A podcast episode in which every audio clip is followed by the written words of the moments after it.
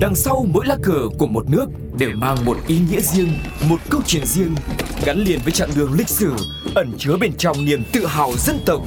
Hiểu về mỗi lá cờ là hiểu được tinh thần của mỗi đất nước, cùng nhìn rộng rãi thế giới với series Chuyện bất ngờ về những lá cờ. Quốc kỳ Cộng hòa Kiribati, lá cờ tả thực nhất Chúng ta đang quay trở lại với chuyện bất ngờ về những lá cờ và cùng đến với quốc kỳ Cộng hòa Kiribati, một lá cờ tả thực. Các bạn nhìn hình ảnh lá cờ này cũng thấy rõ, nó rất cụ thể, không có biểu tượng nào trừu tượng hết. Một bức tranh sóng nước tượng trưng cho đại dương, mặt trời mọc lên trên biển và cánh chim bay. Liệu còn có điều gì để ẩn giấu nữa? Hãy cùng tìm hiểu về nước Cộng hòa Kiribati thông qua quốc kỳ của đất nước này.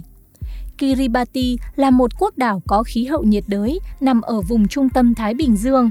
Nước này có tổng cộng 32 đảo san hô vòng và một đảo san hô cao, trải trên một diện tích khoảng 3,5 triệu km vuông, giải rác quanh đường xích đạo và giáp với đường đổi ngày quốc tế phía đông.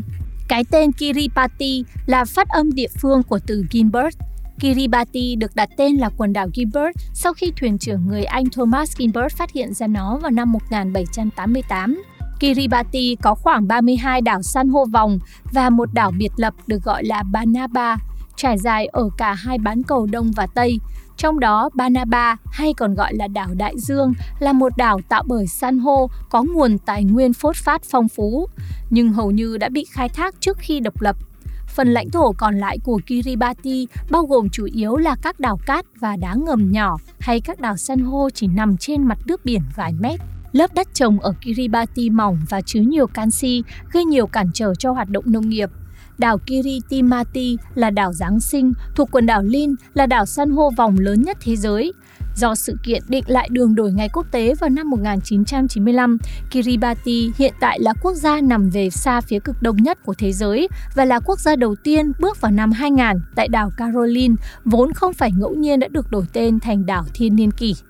Tuy nhiên, đây là một trong những quốc gia chịu ảnh hưởng nặng nề nhất của biến đổi khí hậu và nguy cơ trái đất ấm dần lên. Nước biển dâng cao chiếm diện tích đất đảo qua từng năm. Kiribati là quốc gia duy nhất trên thế giới nằm ở cả hai bên kinh tuyến 180 của trái đất, là một trong những quốc gia nghèo nhất. Nước này chỉ có một vài nguồn tài nguyên tự nhiên, trong khi đó, nguồn tài nguyên phốt phát trên đảo Banaba lại bị khai thác cạn kiệt trước khi nước này độc lập. Cùi dừa khô và cá hiện tại là hai mặt hàng sản xuất và xuất khẩu chính. Du lịch đóng góp hơn 1 phần 5 tổng sản phẩm nội địa của đất nước. Kiribati được xem là một trong các quốc gia kém phát triển nhất. Âm nhạc và khiêu vũ là nét đặc trưng trong đời sống tinh thần của người dân đảo. Theo Britannica, quốc kỳ Kiribati được treo lần đầu vào ngày 12 tháng 7 năm 1979. Thiết kế của nó dựa trên huy hiệu được trao cho các nhóm đảo vào năm 1937. Tỷ lệ giữa đường chiều rộng và chiều dài của lá cờ là 1, 2, ba sóng xanh và ba sóng trắng ở nửa dưới đại diện cho Thái Bình Dương. Phía trên là nền màu đỏ in hình mặt trời màu vàng và một con chim cốc biển địa phương. Tất cả chi tiết ở trên cờ đều được thể hiện với đặc điểm nhận biết của quốc đảo này. Vậy, cây ăn quả nào sau đây gắn liền với đời sống của người dân Kiribati? A. Táo B.